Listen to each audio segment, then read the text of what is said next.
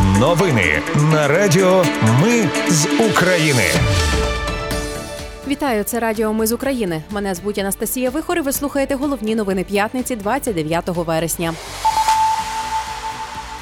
Армія Росії вдарила по Херсону з авіації. На Київщині двоє чоловіків зберігали зенітно-ракетний комплекс ТОР окупантів і боєприпаси до нього. Румунія почала перекидати свої системи протиповітряної оборони ближче до кордону з Україною.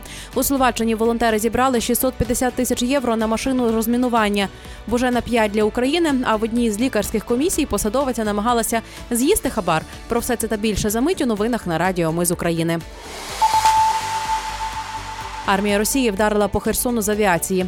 Влучання зафіксували в Дніпровському районі. Інформацію про руйнування та потерпілих уточнюють. Повідомив керівник міської військової адміністрації Мрочко. Відомо, що окупанти атакували ракетою житловий квартал міста. Знищено заклад громадського харчування. Також по дві керовані авіабомби росіяни скинули на Береслав та Ольгівку.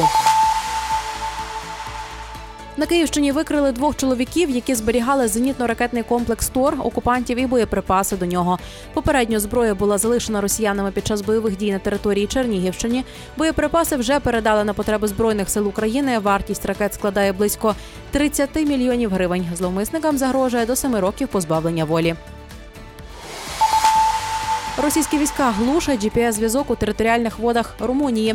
Начальник штабу оборони збройних сил країни заявив, що обмежений зв'язок може призвести до зіткнення кораблів та інцидентів на кордоні НАТО. Бойові ракети або безпілотники можуть промахнутися і вдарити по об'єктах у Румунії чи в її водах.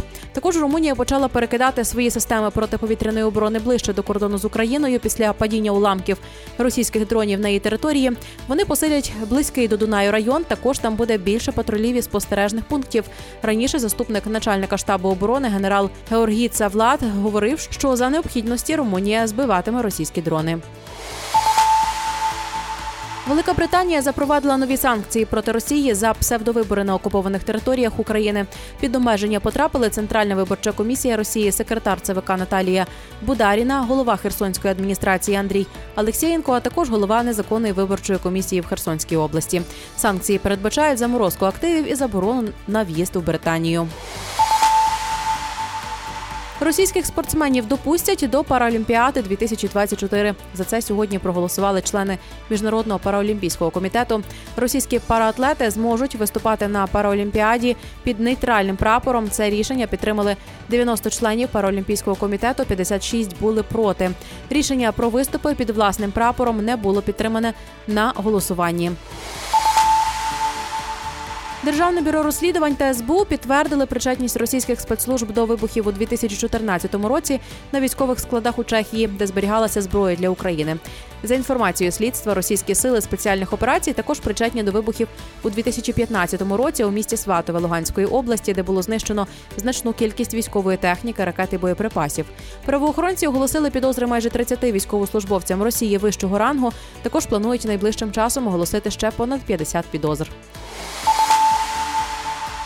Представники Польщі та Угорщини не прийшли на зустріч координаційної платформи з питання експорту і транзиту української агропродукції. Водночас речник Єврокомісії Олов Гіл заявив, що участь не є обов'язковою, оскільки засідання відбувається досить часто.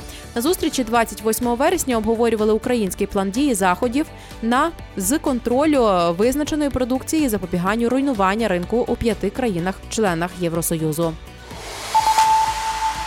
Працівники державного бюро розслідувань разом з СБУ на гарячому затримали лікарів самбірської міжрайонної медико-соціальної експертної комісії та турківської міської лікарні. Під час затримання одна з посадовець намагалася з'їсти хабар. Як з'ясували слідчі, лікарі медзакладів вимагали хабар у військовослужбовця за встановлення другої групи інвалідності його батькові, що давало б змогу завершити службу.